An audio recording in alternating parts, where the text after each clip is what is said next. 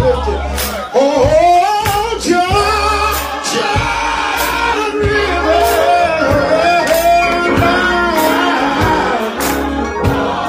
You know I got one. You got one river. Oh,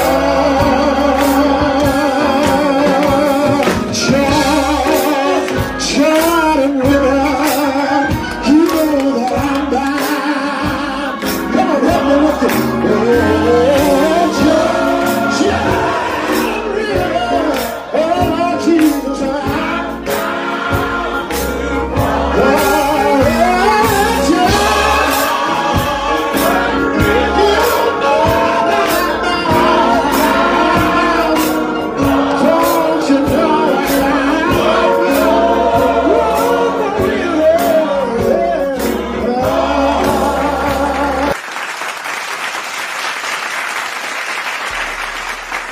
Welcome back to the podcast. Beloved, this is indeed your brother, Big VJ, checking in. Today's conversation, we're going to read a book. Well, not the whole book. We're just going to read a page out of a book. And we're going to have a conversation about that. It almost piggybacks on an earlier conversation that we had this week. It was heavily biblical, in which we were talking about Black genocide and Black families and Black societies and Black culture being destroyed by Semitics, and we celebrate it, right? One of the primary reasons of why we celebrate it is not so much of the information, it's how the information was brought to us. It's not so much about what we read and how much we read. It's how somebody give you the frame first. So you're kind of reading something based on the frame. And then when you take that frame away because there's really no frame, and we just read it how it really is, your eyes start to become a little bit more open than it was before, right?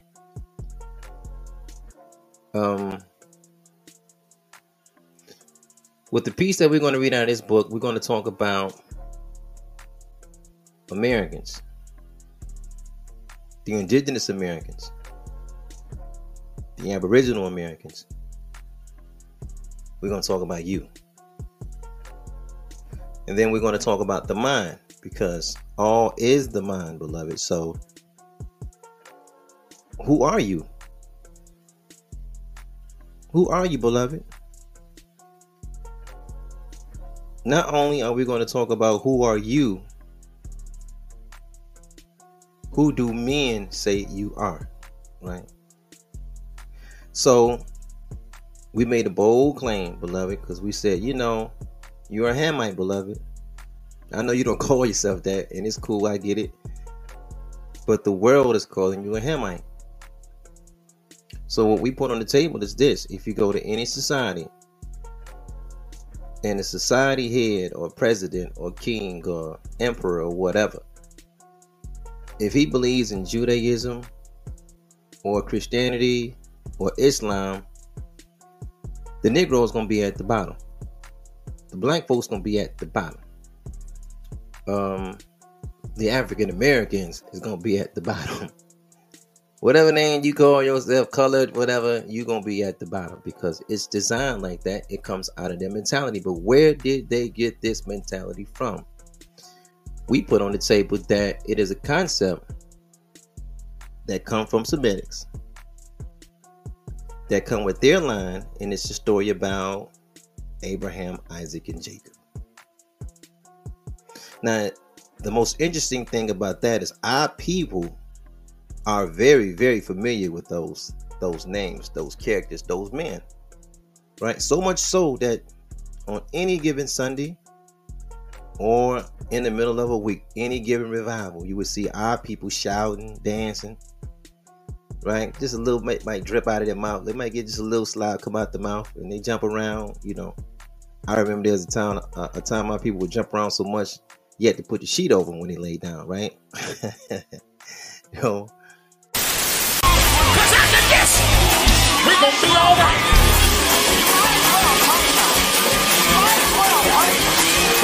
brings them down south. Because our people get full of emotionalism. And they're very excited when they hear the story about the Israelites or the Semitics being victorious over the blacks, who they don't really know are blacks, because the people that are talking to them are giving them historian parables and mythology form, right? They're giving it to them in allegory. They're not rationalizing. And then when you come here, we put the race on the allegory to help you further open your eyes, where you can't do nothing but see it. So then we ask you something like this. We say, beloved, what is the difference between Joshua and Christopher Columbus? What's the difference? We wait for an answer. What is the difference between Abraham, Isaac, and Jacob, and George Washington, John Adams, and Thomas Jefferson? Like, what is the difference? Like, what's the difference? Hezekiah and Andrew Jackson. What's the difference? I can tell you what the difference is. One of them you just get taught right out of a book, straight up. This is what it is. And the other ones you kind of get taught. You get taught out of a book, but the organ is playing a little bit. Well, it's playing a lot. The drums is playing a little bit. Well, the drums is playing a lot. And then it's a lot of more emotionalism going on, and you don't know. But well, Joshua and Christopher Columbus is almost the same. You know what I'm saying? The only difference may be Joshua was a little bit stronger. He was a little bit better at invading the lands a little bit more than Christopher Columbus. He just took a little bit of, the might wasn't as strong. Joshua was a little bit more stronger in strength than Christopher was, right? So we're going to talk about that today. But we're going to go back and open the floor up with this question, because I'm going to show our people what is the importance of knowing who people say that you are, because you're on the world stage, right? And the reason why I give these Abrahamic religions is because, see, in them all, the Ham character is free game. If they see you, the green light is on you. They can take whatever they got from you're the savage, you're the heathen, you're the, I don't know, false god worshiper, you're the idol worshiper, you're the idolater, you, whatever they say that you are, that's what you become right before they rob and kill you and take your land and the gold and all the precious commodities that come with it. That's what they put on you, because it's finna go. That's the label they put on you first. It's dangerous to be a Hamite. That's why it's dangerous to be you. You know, the black male image is under siege. Yeah, it's been under siege since you've been a Hamite. You're in deep trouble, because you're a Hamite, beloved. You're in deep trouble. Now, I know you didn't call yourself this. We're going to pull a script and we're going to read. We're going to show and prove this is what happened when the world called you this. You're in the big trouble. So I got to ask you, beloved, who was Abraham, Isaac, and Jacob? What is the first thing that comes to your mind? When you hear Abraham, Isaac, and Jacob, what comes to your mind first? What comes to your mind first when you hear Moses or Moshe or Moses? What comes to your mind first? Right? When you hear Joshua, when you think about the judges of Israel, right? Even Samson was a judge, you know what I'm saying?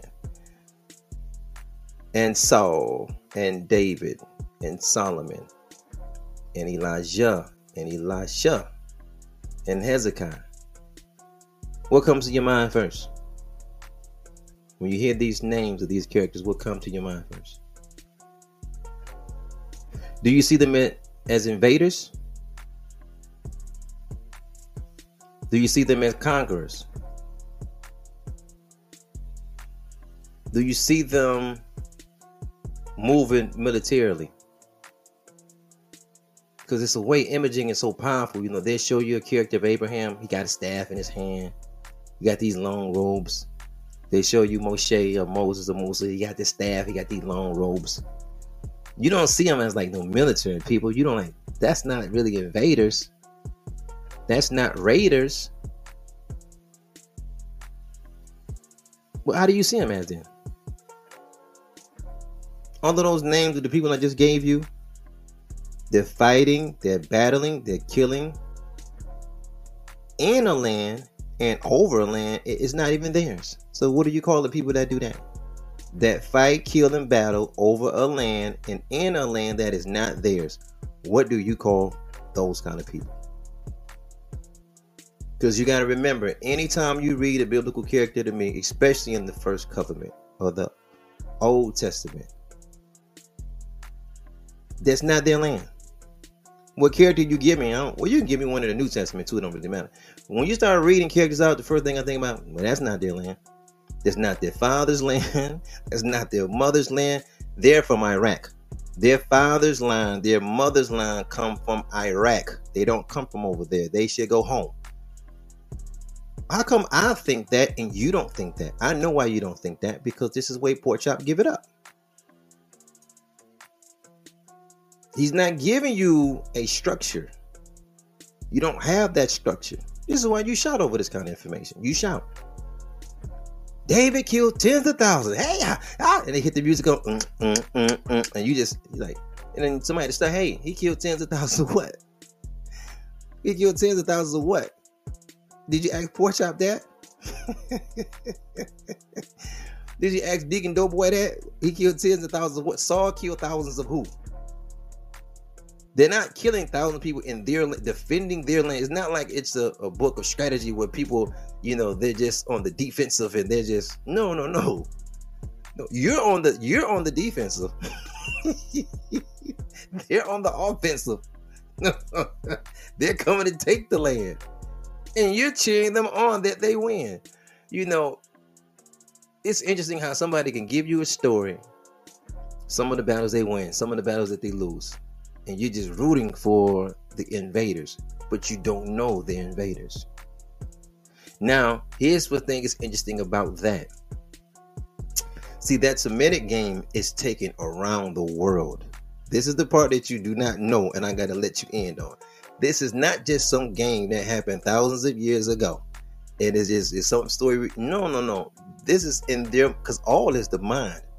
And this whole world, it's a stage now. And there's characters in this play. Who wrote your character? Did you write your own character? Did you write your own script? Black man, black woman, I'm talking to you. Did you write your own character, your own script? Who's writing your character? Who's writing your script for you? Because they're calling you a Hamite and a Philistine and a Canaanite, and something comes with that. This, you know, what we may read as allegory, that you can racialize it and get your eyes a little bit more open. This game is being played all around the world, all in Africa, all in South Africa, all in the Asian world, all in the wilderness, North America, all in the islands of America.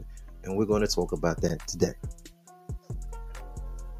Right, we're going to talk about that today.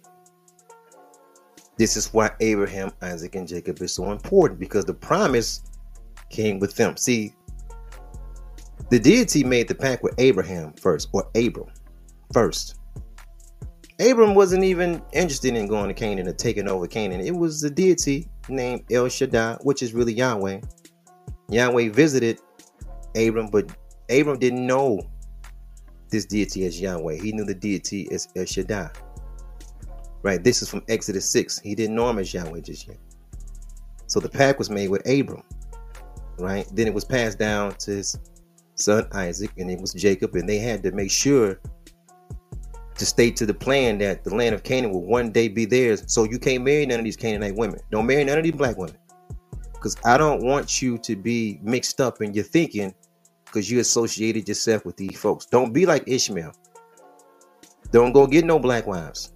Right? Don't do like that. Don't do like Esau. And don't go get no black wives. You stay in the Semitic line. Moses got a black wife. We're going to have to kind of... But Moses was so impactful because he delivered the law, which was the contract in the middle of the desert between the deity of Yahweh. He marrying the people up between the deity of Yahweh and the Israelites. And they're putting it all together in the desert where they have absolutely nothing. Now they have gold. but they got no land.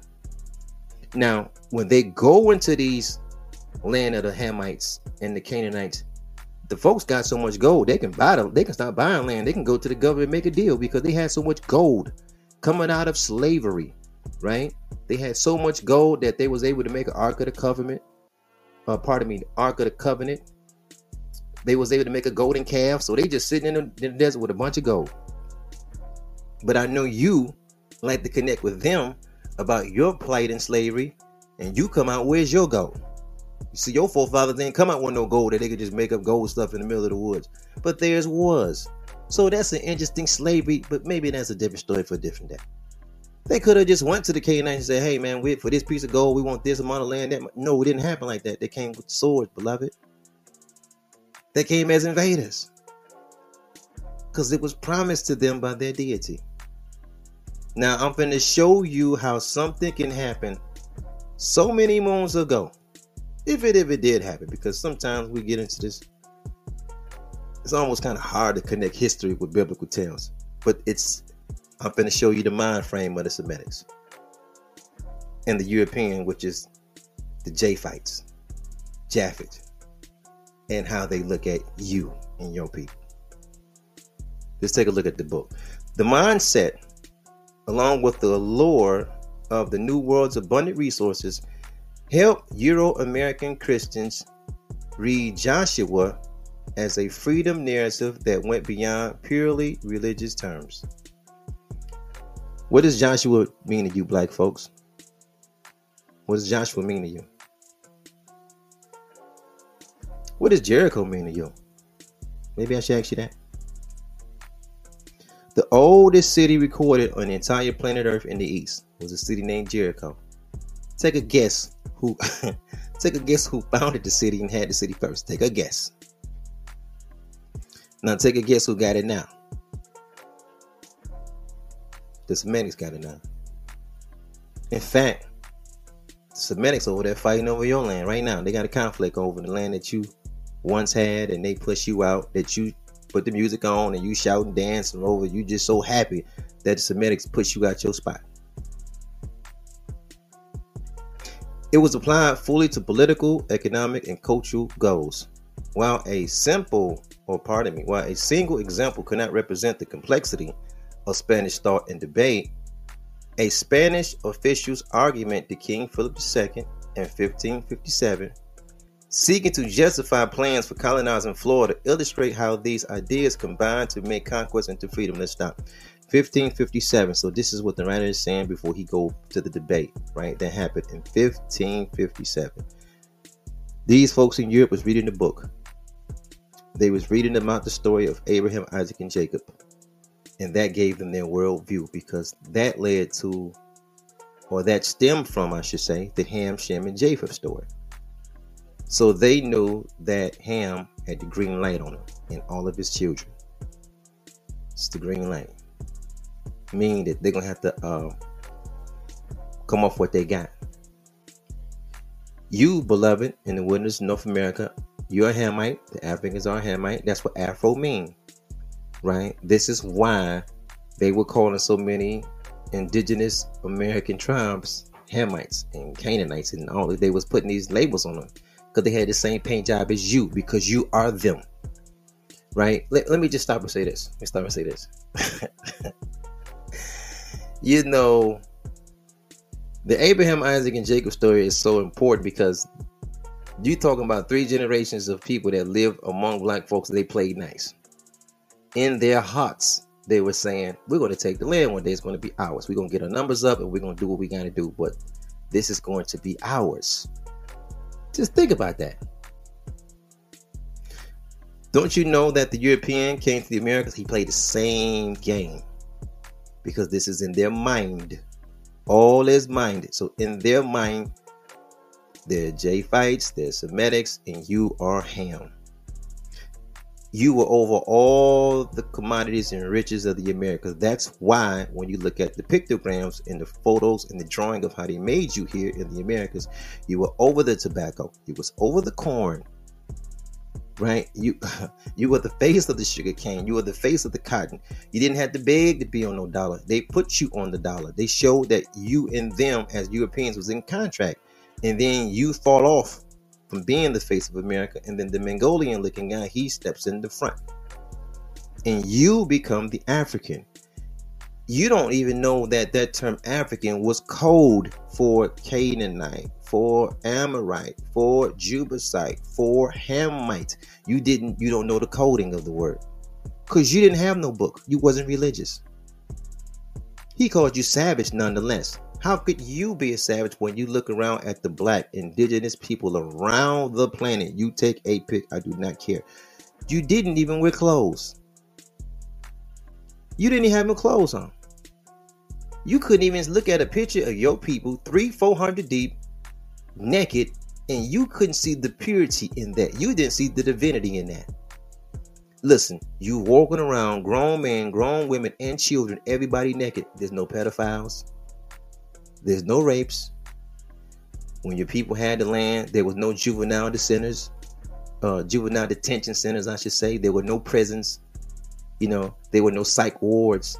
There were no cancer units. It just didn't happen and never happened. And you've been living for thousands of years. He comes along, right? The Arab and the European, and they got a religion. They got clothes on. Now, these are the pure people. They can't be around. Their minds are so corrupted. They can't be. Listen, the Arab got to put from the top of her head. He got sheets all on his one to keep his mind together. So the European, not you. You didn't even have to do that because you by nature, you had a freedom, justice, and equality. You don't have it no more because you just like your master now. You just like the European. You just like him now. And I don't blame you for it because he immersed you. He baptized you into his culture of knuckle dragging-ness. He baptized you in that culture of wickedness. He submersed you in it. Everything, when you open up your eyes from the day of the week, named after European. The month of the year, named after some European, some Roman, Greek deity somewhere. You look all in the sky and the heavens. You come out on your front porch, you look all in his heavens, and he named everything in the sky after him. More Roman and Greek deities than the name of the street that you live on, beloved. From your house to going to work, you passing streets after street after streets that's named after devils. Of course, you're not going to have your own mind. He named you after him. No, you ain't going to have your own mind. But he went in the book and colonized you. Somehow, he read the story of Abraham, Isaac, and Jacob and picked up something totally different than the one that you picked up on. See, that's what kind of happens when you just read a book and you ain't got nobody hollering and screaming and hooping. Of the devil killing. If you're tired of the devil destroying your life, you must order the personal package, and you got to order it right now. Woo! And get ready for supernatural miracles to take place in your life, home in your life. The God Hallelujah. Hallelujah. Is causing those powers to be destroyed. Book and you ain't got nobody hollering and screaming and hooping, you know, with Deacon Doughboy collecting the tithing and the money when the organ ain't playing and somebody just giving straight talk. You see what it is. This is why the Klan or the Invisible Empire read the same book that you reading and put a cross in front of your yard and burnt it, because he figured out what he's the Hamite. But they always knew from 1557 they knew you were the Hamite. And you didn't even know it because you had no religion, because you didn't need no religion. You didn't become wicked to add your inner mingling with him. So I made a bold claim. I made that bold claim. That's a proclamation, brother. I say, hey man, if that government is led by some Judaism or some Islam or some Christianity, brother, you're going to the bottom. Sis, you're going to the bottom of that thing, because I know how they got that thing worked out is in their mind. You the Hamite. You finna tote this water and hew this wood around here. It's you. If they're coming to your shores, if you don't have that religion, they're gonna bring it to you. That's what converting means. They finna take what's yours and convert and give you what's theirs. Now you're so wicked, you're just like them. Your women can't walk around naked no more. Your women, your babies, your sons and daughters, they can't walk around naked no more because your mind just like your oppressor's mind is. It's just like your master's mind is now. You think like him. Because you couldn't see the purity in you. Spanish officials argument the King Philip II in 1557 seeking to justify plans for colonizing Florida illustrate how these ideas combine to make conquests into freedom. I had to blow this up. I want to make sure y'all can see this here. You see it good? It is lawful that your majesty, like a good shepherd, appointed by the hand of the eternal Father, should tend and lead out your sheep, since the Holy Spirit hath shown spreading pastures, whereon are feeding lost sheep, which have been snatched away by the dragon, the demon. These pastures are the new world, wherein is comprised Florida, now in possession of the demon. And here he takes himself adored and revered. Let's stop at that. When they came to Florida and they seen the original people, you were what? You were adored and revered by each other. Y'all loved each other here. He seen the love in your possessions, in your crops, in your fields. And he said to his leadership, them folks ain't nothing but devils. Think about that. Cook on that, beloved. See, when I give it to you, when the Spanish do it, you can see the wickedness. But when I say, well, Joshua kind of did this, you finna tap dance, you finna play politics. Hey, what did David do? Look, these folk name, you don't even know the names of the cities that was in his land before them folk came. They named all the cities over. That's the same thing. You don't know that that city over there they call Zion was named Jubas. It's the city of David now. They named it. He renamed it when he got over there. This is the land of promise. They're talking about the Americas. Florida in particular, but I can't say Florida because I don't want to throw nobody off, because that whole, it's like almost the whole southeast portion of the territory that we call the United States, all that was Florida at one day. Now I want you to see that one little piece that come over, all this stuff was named Florida, right? So this is what they call in Florida, right? Coming all the way down to the islands. This is the land of promise, possessed by idolaters, the Amorite. That's you. The Amalekite, the Moabite, the Canaanite. This is the land promised by the eternal Father to the faithful, since we are commanded by God in the Holy Scriptures to take it from them, being idolatrous, and by reason of the idolatry and sin, to put them all to the knife, leaving no living thing save maidens and children, their cities robbed and sacked, their walls and houses leveled to the earth. Let's stop. The cities are walled and stacked. What cities was in this country? You didn't know they had any. This supposed to have been a big old field. They just grass all over the place. No community, no culture, no communion between you and another person, no arts, no economic system, no nothing. The devil just had to come and just straighten up everybody, right? That's he just came and just enlightened everybody and showed them how to do business and everything, huh? Where your cities at now? They arrived and sacked. The houses that you had was knocked to the ground. But you're the demon. You see how that go? You're the demon. That's that when they start saying about how great your sin is, that's code for they finna come in and take what you got as original people on the planet. This is the verbiage that comes out first. But the green light is on you, beloved.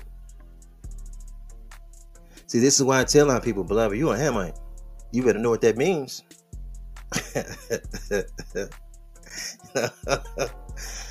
Beloved, you better know what that means quick. It's cool to know who you really are, but I know you don't know who you are now. You've been robbed of that too. You don't know your nationality. You don't know. Whatever he tell you, you is. He pick a new name for you. You probably get a next name in another couple of years or so, and he keeps switching up the names. And confusion followed this guy. But it's interesting that if I just come out and we have a conversation, I say, well, look what the Spanish guys did. You instinctively sit right into the seat of righteousness and you say, man, you know what? These folks is this, this, and that. And I can point out other folks, other characters that did similar, if not worse than that. And you just, your mind, that just shows you the power of religion. It shows you the power of religion. Beloved, your people used to walk around naked. You can't see no righteousness in that.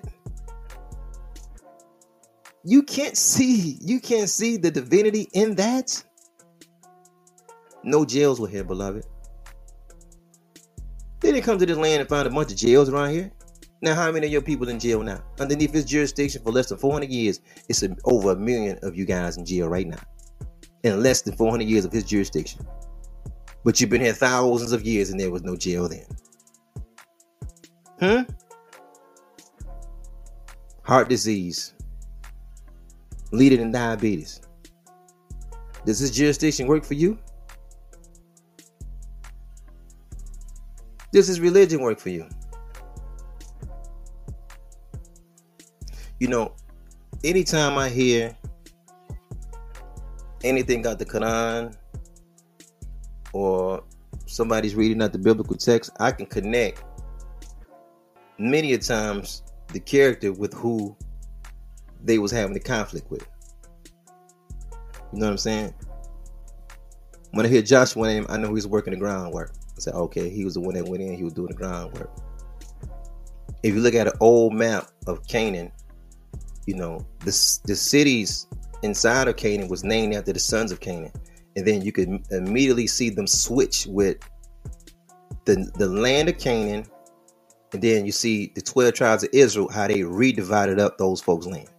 You could just see it now. They changed the whole landmass all the way around.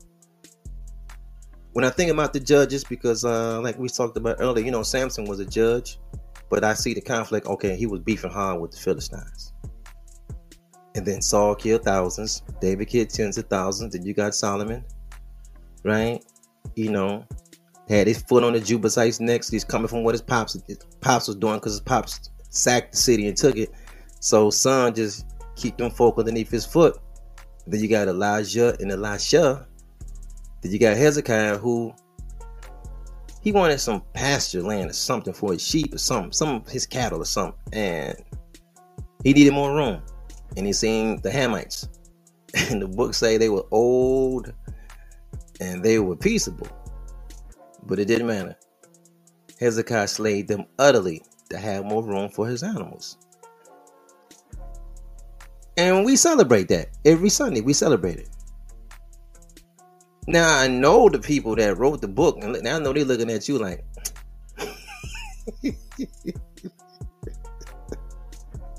I know they're looking at you like, I know it. Yo, you can tell. Now, how come when we start talking about Andrew Jackson and the Trail of Tears, how come the organ, you don't play the organ and y'all start shouting in? He made the original people go west. How come you don't shout when you start talking about Andrew Jackson? How come the shouting? How come we don't get a sermon name? You know, we don't preach. How come we don't do that? We talk about Andrew. How you put the folks off their land and send them somewhere else? How come we don't do that? You don't get no shout for Quincy Adams, huh? George Washington don't get no shout now. Abraham do. He do. But he do. All is the mind, beloved. All is the mind. Look, folks way from Spain, now listen. They reading the same text that you reading. They looking at it and say, the green light went on, look. They reading that and they went to the leadership and they was arguing over, they wanted Florida. They took Florida. We know they ended up taking Florida. But they went to their majesty and said, this belonged to us, because they seen them folks with that same paint job that you got.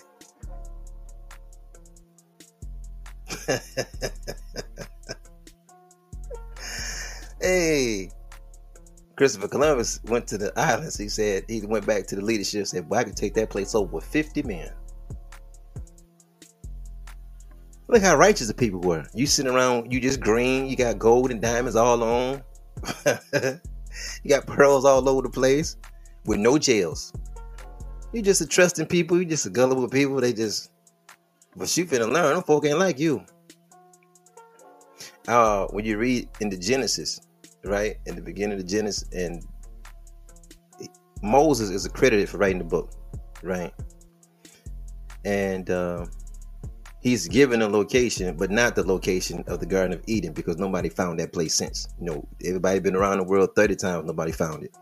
So he's given the location that he was given. He talked about a river that runs through, I think it runs through Cush or Ethiopia or something. And then Moses made the statement. He said, well, the gold is good. And you didn't catch that. Well, the gold is good down there, brother. The gold is good down there, sister. What is good gold? What, they got the fake gold up? The Semites had the fake gold or something? But they knew. Them folks, where this water run out here down in Africa, boy, this gold is good down there. Yeah. Since then, they've been down there to get it too. Peace and black power to your family. I'm going to leave it at that. I'm going to leave it at that, beloved. The target is on your back. You can't do nothing but keep your family together. But all is the mind and the universe is mental. Who do men say that you are? Who do men say that you are? You got to know what you're up against. This is the importance of, check it out. This was the importance of separating. This is the because once you understand how they think, how the Arabs or the Semitics think. Well, look how big the Semitic world is, right? What you know is Israel today. From Israel to China, all that is, those are Semitic people. That's what they call Semitics. They Asians. That's another name. They're Asians. That's the three groups, the Africans, the Asians, and the Europeans, right? So Japheth, because this is the three sons of Ham. This is how they got it. This is the POV of the worldview. Everybody that came from Europe is the son of Japheth, right? Everybody that came from Asia is the son of Shem, and Africa is the son of Ham. When you look at Genesis 10, that's called the Table of Nations, right? So let's just say this. Sometimes you'll notice that biblical history doesn't necessarily tie in with world history. It's like two different things. You know what I mean? But the flood story allows all humans to kind of start at the same time. All humans, all races. That arcade in Turkey, pardon me. So you start to see Ham move south. Shem kind of stayed put. Pardon me, he stayed put. Let me get a sip of this coffee. Hold on. Shem, excuse me, y'all. Shem stayed put and he went west. And then Japheth, he stayed right there in the mountains and he went to Europe. Genesis 10, Table of Nations, you'll see it right off the bat. From their descendants, it was like 70 nations total. I think Japheth had like 14. And then, because of course the children became nations. And then Ham had 30 right off the bat, coming right off the ark. Boom, he was 30 deep, 30 nations right off the bat. And then Shem had like 24. You were seeing that population-wise, Ham was reproducing. He was more fertile than the rest of his brothers and sisters. His line was. Meaning, out of 30 nations, he was moving to territories in the earth before the rest of his two brothers was. His descendants was. They were getting places that other people weren't getting. This is why, that was a way that you can put in an allegory that when you put, mostly we talking about planet Earth, when you get to a land, it's black people already that's there. So they're labeling the black, so their way of having a good conscience before they take it is that, well, these are Ham children. You can see they're marked with the skin. This is the black skin. You're marked. You're the Hamite, which means we got the right to take it from you. You don't see life like that. But this is why when it comes to the Aboriginal Australians, you're the target. When they go to places in Africa, you're the target. When they came to the Americas, South America, all in Brazil, to the islands, to North America, you're the target. Because they see the paint job and that's the green light. You don't know you're the green light. You don't know it. Because when it was time for your leadership to teach you and to warn you that you're going to be a green light, he didn't. He put the organ on. You know what I'm saying? He gave you a message. You know what I'm saying? He started hollering on that microphone. Right? And you just he was hooping and hollering, and you were so electrified because he was telling you about the new house you're going to get, and the new car you're going to get, and the new job you're going to get, and your husband is on the way. He's telling you this every week. And he never warns you and say, listen, this is who they got. You have to be careful on these people. We may have to separate. He's not telling you like that. You got to separate, because you get around them, they're going to put you at the bottom. You can't be around them. The people that loved you the most always said you have to separate from them. He's seen what they had. Listen, he's seen what they had cracking. He peeped the religious hustle. The minute you join in the religion, you almost end up like serving them almost. Brother, don't you know the black Christian is at the bottom of the white Christian? The white Christian really running the show. The Jewish Christian, or Judeo-Christian, whatever they got. The real Jews is running the black Jews. Oh, let me say it. The Ashkenazis, they're running the black Jews. The black Jews don't run anything. The white Christians is running the black Christians. The white Muslims, the pale Arabs, the pale Muslims is running the black Muslims. The darkies don't run nothing nowhere. So the elders that got amongst you, that was tell you to separate from them, because they knew what was going to come with the hustle, because they had it in the book. Going back to if you look at the ancient pictograms and what they drew on the stone, when you start seeing black land, you start seeing the image of the black man and wife, or the black man and his mom, or you see the black man, he'd be pointing at the sun. So when the Semitics came and the Europeans came, they would come into the land, and you always see the black man. He pointed at the sun or something. He hold the sun as the highest, because what they would corrupt that and tell you is that, oh, you know, black folks was sun worshipers, and these people, no, they wasn't sun worship. Nobody worshiped the sun. That was a way to keep foreign religions out. Because if you say, okay, the sun is the most strongest, powerful energy in this land, we don't need nothing. If I can convince all my people that the sun is the energy that we need to grow the crops and this and that, that'll stop them from following a foreign religion, because the foreign religion don't have no sun. There's no sun. Judaism don't give you no sun, beloved. There's no S-U-N that come with Judaism. There's no S-U-N that come with Christianity. There's no S-U-N that come with Islam. Human beings need the sun in the sky. If the leader and the king say, this is the only energy that we let radiate down on the people, no foreigners can bring their gods into you. Because those kings knew it's a switcheroo game that come with the religion. That's why there was an African scholar that said, we had the land. The European had the book. They taught us how to pray. He said, when we woke up, he had the land and we had the book. That's why they had the sun up. And you can see those great men of renown, of strength, they had the sun disk in the back. We don't need no religion over here. We just got the sun. We're cool. Because you can't bring us there's no other power you can bring us. If the sun is in the sky, what can somebody bring you? What religion they gonna bring you, brother? That's going to be more powerful than the sun. I mean, just keep it 100. They can't bring you nothing. Religion don't bring no sun. You don't get no new sun, no new light, because you change religion. You don't get nothing. But you get a new culture. This is what you end up getting. You get a new culture that end up serving the culture that brought it to you, and then you become their slave. That was the whole thing about pointing to the sun that you never got. That they would make you ashamed of today, but that's okay, because you run around proudly, I should say, serving them. And we'll leave it at that. Peace and black power to you, family. Oh man, beloved, we thank you guys so much for listening. We need a new name, ain't that right? The Hamite thing ain't working out for us. We need to renegotiate. Until next time, beloved, this is indeed Real Black Content Form Podcast. Beloved, I'm your brother V, man. I'm going to get it with you guys later. Peace.